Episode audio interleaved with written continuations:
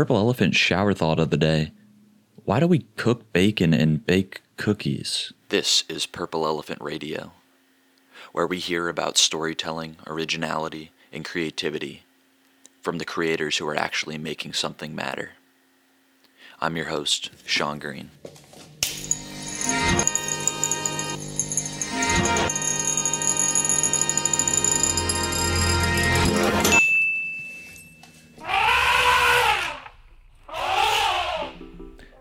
This summer, I've been working on a big project a book, a book for creatives, for artists, for content creators. This book is called The Purple Elephant Artist Art and Essays for Creatives. With the help of some wonderful people, Sveta Wannenberg, uh, Jada Bennett, and Olivia Childs, we have made something awesome. You know, I think there are an abundance of online courses and books that revolve around teaching specific skills whether it's marketing tactics or actual techniques when it comes to creative mediums. But what I think is underrated is the mindset behind creativity, the psychology, the philosophy, the why of why we create. So, really, what this whole book is revolving around is what are the mindset shifts you need to make? What are the questions you need to ask yourself? The questions only you can answer. Your original work without feeling like you have to mimic someone my whole intention for this thing is to prove to you that you are capable of creating, of being creative. And I hope that it will inspire you to create your own brand, your own art, your own stories. So please check the link in the description. Go on Amazon, either pre order or order that book, depending on when you're hearing this. And I promise you, it will be worth your while. Part three of the fun little bonus material, bonus content for the Purple Elephant Artist, the book I'm releasing soon. By the time this is out, it will have been released. And part three is about create, not creating, but create for the first time. To shift from consumer to creator, to go from zero to one. What this section boils down to essentially any limiting beliefs that might have kept me from creating as a, a writer or a performer. I kind of inspected all my beliefs and essentially wrote away the doubt. So, this whole section is an attempt to persuade you that you are able to create, that you have something worth sharing. Because I think I'm proof that, you know, the person who thinks they have no stories to tell, who thinks they have no unique point of view, if I can get around that for myself, knowing where I came from, then I would say you can do the same. To start this episode off, I want to talk about the major myth of creating. Not even about creativity, but just the act of creating something from nothing. And that is the myth of writer's block, which is embodied by all artists. Some call it, you know, artist block, creator's block, a creative block. But I know it, you know it, most of us have probably experienced it, or at least thought we've experienced it, as writer's block. And I'm here to tell you, I'm here to make the argument that writer's block is a myth. And writer's block was never something that I gave much thought to. I acknowledged its existence and went about my day. And it wasn't until I came across Seth Godin, who's really a big proponent for this idea that writer's block is a myth. It wasn't until I came across him that I realize that maybe there's some truth to that.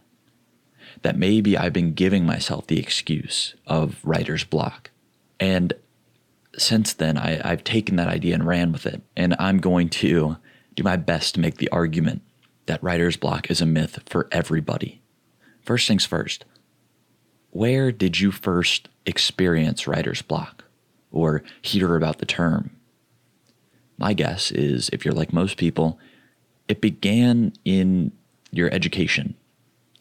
Maybe in elementary school, fifth grade, maybe middle school, you're writing, you know, longer stuff for the first time in your life. But more often than not, writer's block probably showed up when it came to writing something you weren't that interested in. Something related to education, you know, a book report that maybe a, a book you didn't want to read. And because we created this reference that writer's block is true. We felt it.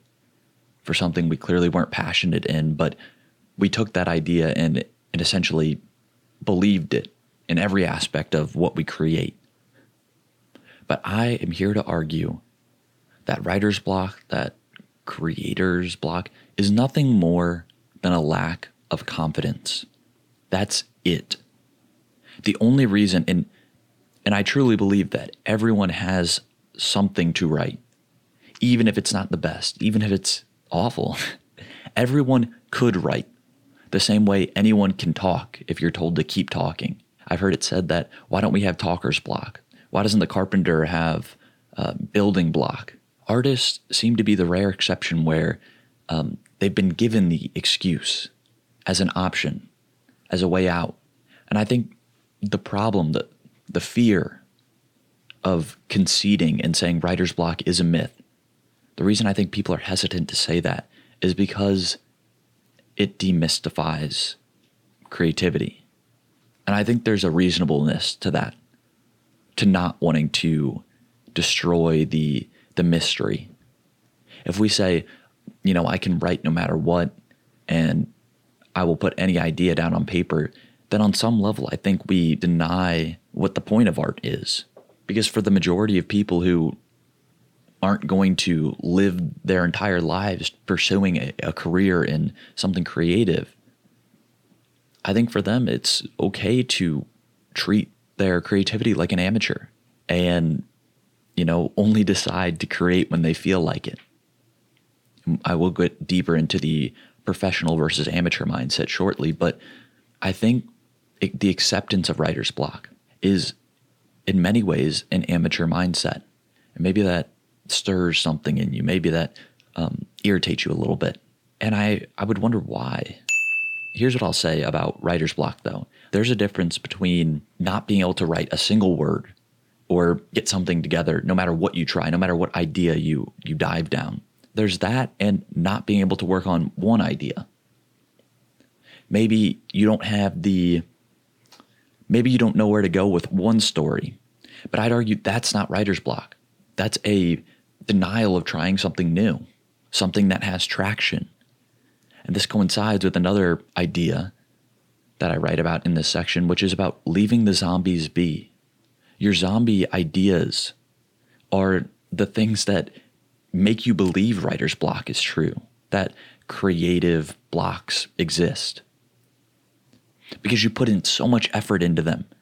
You put so much thinking power into them. You try so hard. You want them to work. You want them you want to publish the the article. You want to write the book with this plot. And for some reason or another, either you don't have enough you don't have enough research, you don't have enough experience, you don't have a fully developed understanding of how the, the plot will end, whatever the case may be. It's those zombie ideas that are the problem, not our mind, not um, our ability to reason and, and create stories. It's that single idea that gives us the reference to think that we're all blocked up, that we're not as creative as we once believed. And that is why I say leave the zombies be. And what that looks like on a day to day level is when I write a, a blog post every morning, sometimes I'll start five or six. I'll get one sentence in and it'll fizzle out. Sometimes I'll even you know get a few paragraphs in and just realize I'm rambling, but there is no cohesion. There's no point to this. And instead of saying, oh, I have writer's block for today, I find another idea. I keep going. I keep reiterating. I keep going completely different directions. And because of that, because I leave the zombies be, sometimes what happens, occasionally, I'll, you know, have one idea and I'll you know, leave it alone because I just don't have enough to speak on the topic at the time. And a few days later, I'll come across something in a book, in a podcast that'll catch my ear. And I'll realize that relates to what I was trying to say. And I'm able to complete the thought. But it's not a do this, then that. It's random. It's on some level luck. that I had the idea half prepared, but it wasn't until I gave it up, essentially, that I was able to find out the answer. And this brings us to an important topic in the world of creating. And keep in mind, I'm mainly talking for the writer, but this will apply to any artistic medium. But I want to talk about mediocre ideas and bad ideas, cliche ideas, crappy, copied, cheap ideas. I know we have a wealth of those. We all do. You can't tell me you're blocked on crappy ideas because we all have bad ideas. Ideas that would make a horrible story, but it would make a complete story. What I said earlier about writer's block being related to confidence, I mean that it's these bad ideas, these mediocre ideas that we don't have the confidence to share. And I would level with you and say, yeah, maybe don't share all your bad ideas. However, I would argue that the idea that you think is bad in your head, that will never, ever be the idea that gets published.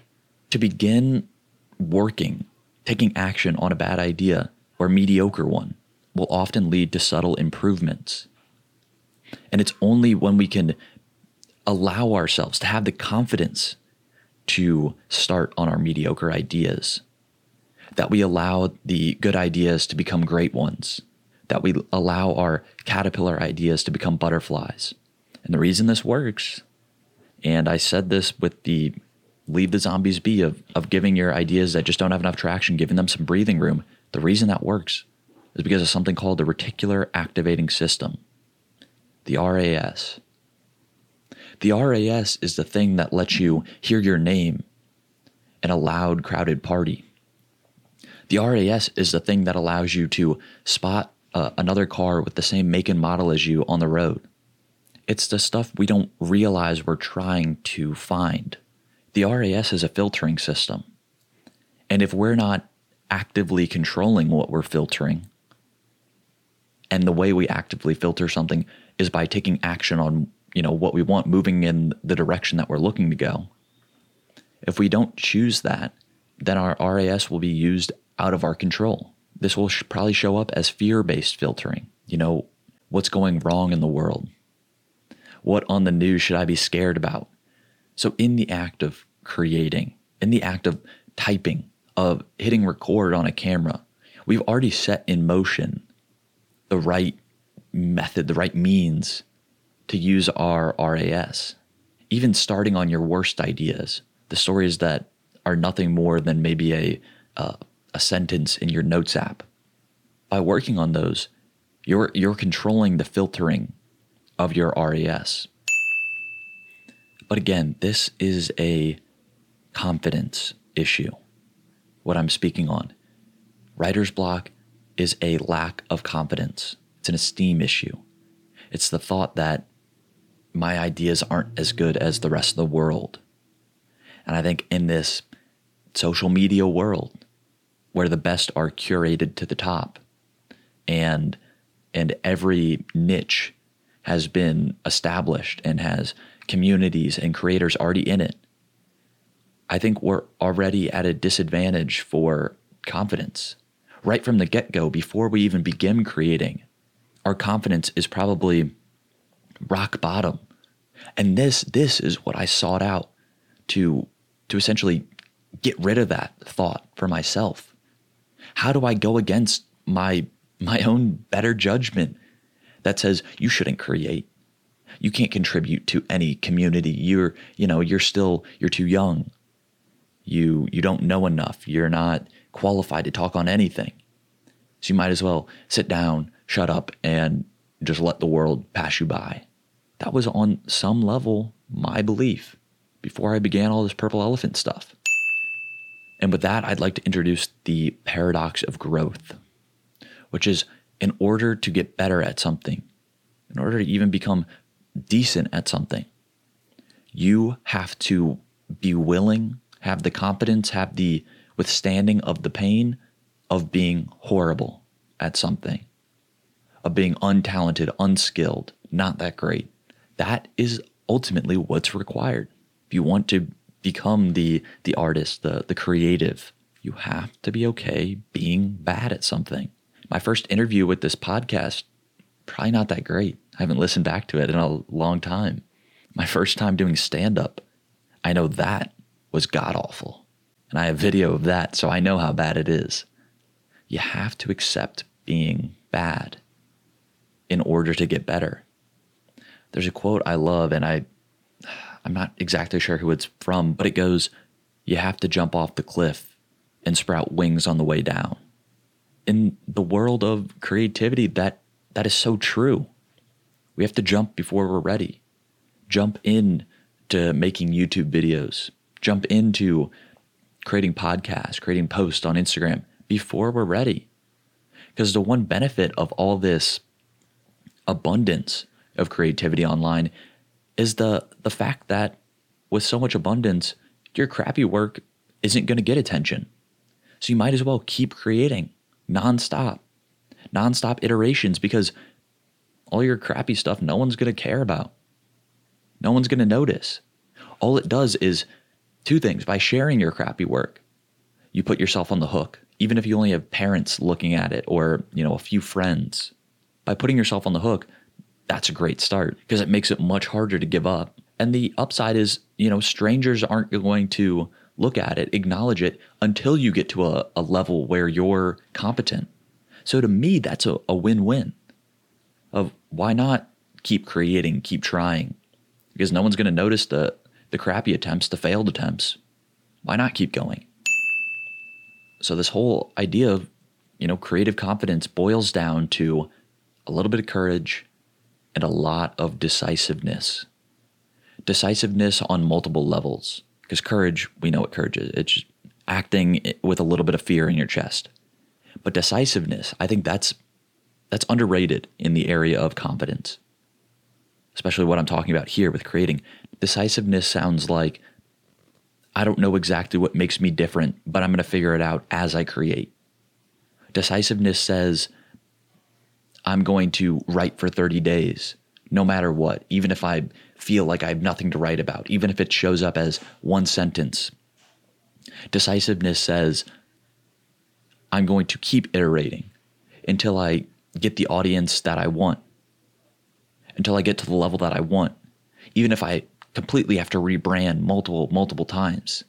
Decisiveness says, I'm going to figure it out. Once I commit to this, once I have the confidence that I have something to say, which we all do, then decisiveness says, I'm not going to stop until someone hears me, until I figure it out for myself, until I clarify my own thoughts. Play your hand too fast. The ideas that you've been saving in your back pocket, tell everyone about them. The story, the, the novel you were going to work on when you're 60 and retired, start working on that now play your hands too fast. If all your good ideas, all your unique perspectives are the hand you get in, say, something like a game of poker, you don't need to bluff.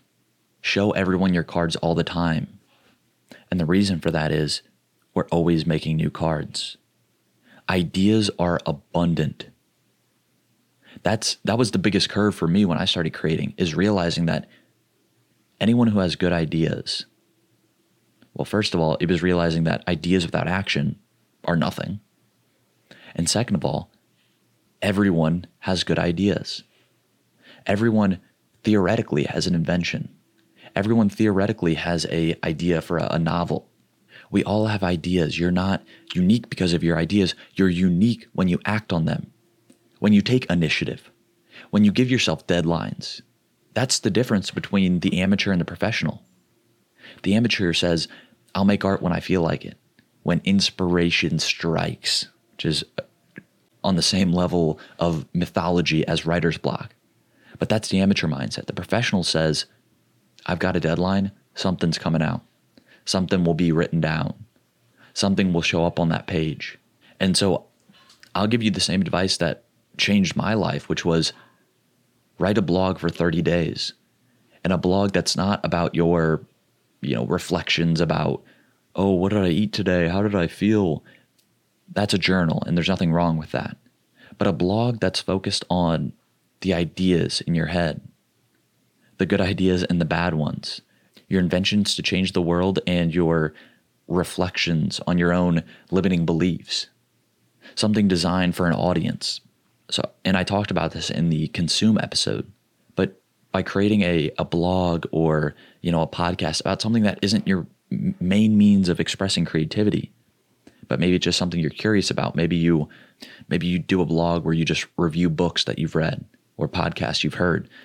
By doing that, you improve your skills of, you know, speaking and articulation, but you also create this reference of confidence. Well, you don't put so much pressure on yourself to say, you know, I have to create an original story, but say, you know what, every day I have to reflect on something. So maybe I'll just talk about my opinions of a book. And maybe that wouldn't become a, you know, script for a, a movie or a, you know, the main plot for a novel, you know, the, the, the main means of creative expression that we think of by at least doing those little reflections and, and practicing sharing them, because it is a practice, you improve your creative confidence. And on that same note of improving your creative confidence, because that's really what this whole part is about when it comes to creating, it's a confidence issue, it's not a creativity issue. A big thing that I've realized is get away from the contests and the the festival submissions for a while. Create on your own terms, create on your own platform where no one's going to tell you, you know, sorry, it wasn't good enough. Get away from all that for a while. And in the book, I give the example of imagine it like a farm where your plot of land is either your Instagram or your website, stuff that you have control over. And, you know, let's say you grow pumpkins. Well, there's two ways to win a best pumpkin contest. The first way is to only grow one pumpkin and to spend all your time on it. Even though you know you have acres and acres of land, just focus on one pumpkin. Make it the best pumpkin you can make it. And what might end up happening is you wheel it, you wheel that big pumpkin over to the festival and get eighth place. And so you can't help but think you're not worthy of being a farmer. Your pumpkin sucks you should just give up. And that's how I think many artists think. But if we really thought about it, of how would a farmer think about it? Well, that farmer would use every inch of land they had. And maybe some pumpkins would be big, some would be square, some would be wonky, some would be oval shaped, some would have bumps, some would have, some would be smooth, some would be misshapen, some would be perfectly shapen. And maybe one of those is the biggest pumpkin. Maybe one of those pumpkins would win you a festival. But at that point, it doesn't matter. When you have confidence in your ability to farm pumpkins, it doesn't matter if you win the festival or not. So, what I mean with that idea of, you know, stay away from the festivals for a while, there's nothing wrong with submitting one of your short films as long as you realize that the outcome of that is irrelevant to your ability to create, to make a brand, to work on a deadline. It's a very side thing. And I think college students, you know, I feel sometimes I feel this pressure of if it didn't win a festival, it wasn't good. If I submitted a, a story to a magazine and it didn't get in, it's not good. And that idea of treating my creativity the way a farmer treats their land, treats the, the plants they grow, has really helped me. I want to come back to the first time I did stand up comedy because it's very different than the nerves and self doubt that come about when I'm writing when I'm making a blog or a, a, a short story. Extremely different. And I think we can learn a lot from, you know, how I got over my stage fright and performance anxiety. And we can take those lessons to any creative medium. Stand up comedy and, you know, any performing medium, but I think stand up comedy especially is the most, you get feedback immediately. And because of that, it may be the most intimidating. You cannot ignore it when someone doesn't laugh. You can't help but feel that, especially when it's your first time. And as a person who in high school had felt that, uh, easily blushed, easily felt embarrassed, that was stand up comedy to me was the peak of fears. It was my um, performance Mount Everest. And because it was that, you know, it had it held that significance that was a main reason that I wanted to strive for it. was because it was, you know, a, a mountain I had to climb and something I could say I did. But the truth is, if I didn't take steps before I got on that stage, you know, a two month spurt where I completely changed my mindset, if it weren't for that, I would not have gotten up on the stage. You know, I would have skipped the day I signed up to perform and probably never would have talked about it again. So, what did I do in those two months of essentially preparation? From the time I signed up to the time I got on stage and did my first set, what happened? I changed my identity. Here are a couple things I did. Read a Steve Martin book, his autobiography, where he talked about, you know, the good and the bad of stand up. I talked to a, a acquaintance in school who had done it before and asked him about his experience and how he actually signed up. Then I started writing out jokes. I started calling a, a friend and asking him to give me feedback. And all these little steps weren't hard. I mean, sure, when I was telling jokes to just one friend, maybe it was a little cringy, but ultimately, all those little steps were simple, not intimidating, stuff that I could do. And because I did those little steps, those little not so scary steps, over time, over the span of a, a month or two, I changed my identity to see myself as a stand up comedian, as someone who cares about it and is going to do it. And so when I rolled up that that night that I did my first set, and you know, I, I felt all the cliche Eminem stuff of um, knees weak, arms heavy. I felt all that. But here was the difference. Here's what was here's what had changed. I saw myself as a stand-up comedian, even though I felt all that fear. And stand-up comedians walk on a stage and tell jokes. It's what they do, whether they're fearful or not. And I think to bring that to any other medium, ask yourself if there is a thing you're intimidated by. And it may not be as immediately, you know, it may not be immediate visceral anxiety like with stand up. But let's say, for example, you've always had a dream of writing a novel, but you know, it, it seems such a daunting goal. What are the immediate, not so intimidating steps you could take to change your identity? To see yourself as maybe you were a writer, but now you become an author. Just speaking off the, the top of my head, a couple ideas.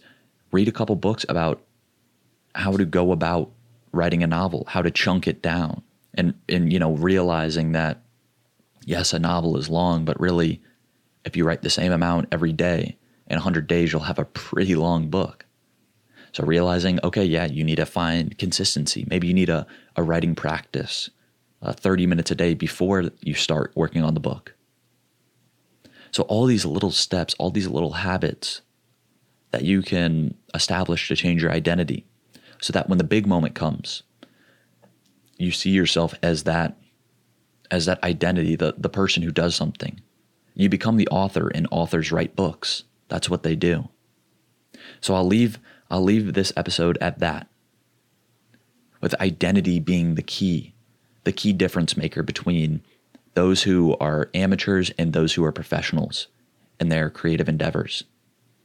Those who make the change they want and those who are always dabblers because that will lead nicely into the next two episodes of becoming, becoming the artist, becoming the content creator. Because I think identity is the major difference maker between those who accept writer's block as an inevitability, those who only write when inspiration strikes, and those who have an abundance of creativity. Be like the latter. So I just want to thank you for listening and, and wish you the best. I wanted to add one more note in this section that I kind of forgot to talk about, and that is the idea, the, the realness, the all too realness of resistance. Now, this is different than writer's block because writer's block is an accepted inevitability. But resistance, which often shows up as procrastination, self doubt, you know, being way too critical, being a perfectionist, that's usually how resistance appears. This is an idea that I heard about in The War of Art by Steven Pressfield. And and I know I talked about this on a, a previous episode, but I just want to bring it to your attention. Bring it into your vocabulary. And the reason I want to do that, it's somewhat risky because You know, when we bring writer's block into our vocabulary, then we accept it as an excuse. But the difference is when I tell you about resistance, resistance is not an excuse. It is an inevitability. But if you use it instead of accepting resistance, then you'll realize that whatever wherever resistance shows up in your life, wherever you feel the most anxiousness, the, the most procrastination, whatever area of your life that shows up. And often I think it's, you know, with creative endeavors, with the big project, the book, the, the movie, wherever you see it, wherever you feel it, wherever you become aware of it, go that direction. Because the juice of life is in following the resistance, not letting it stop you, but realizing that wherever you feel the resistance, that's what you actually want. Everything else will always feel like a hollow victory.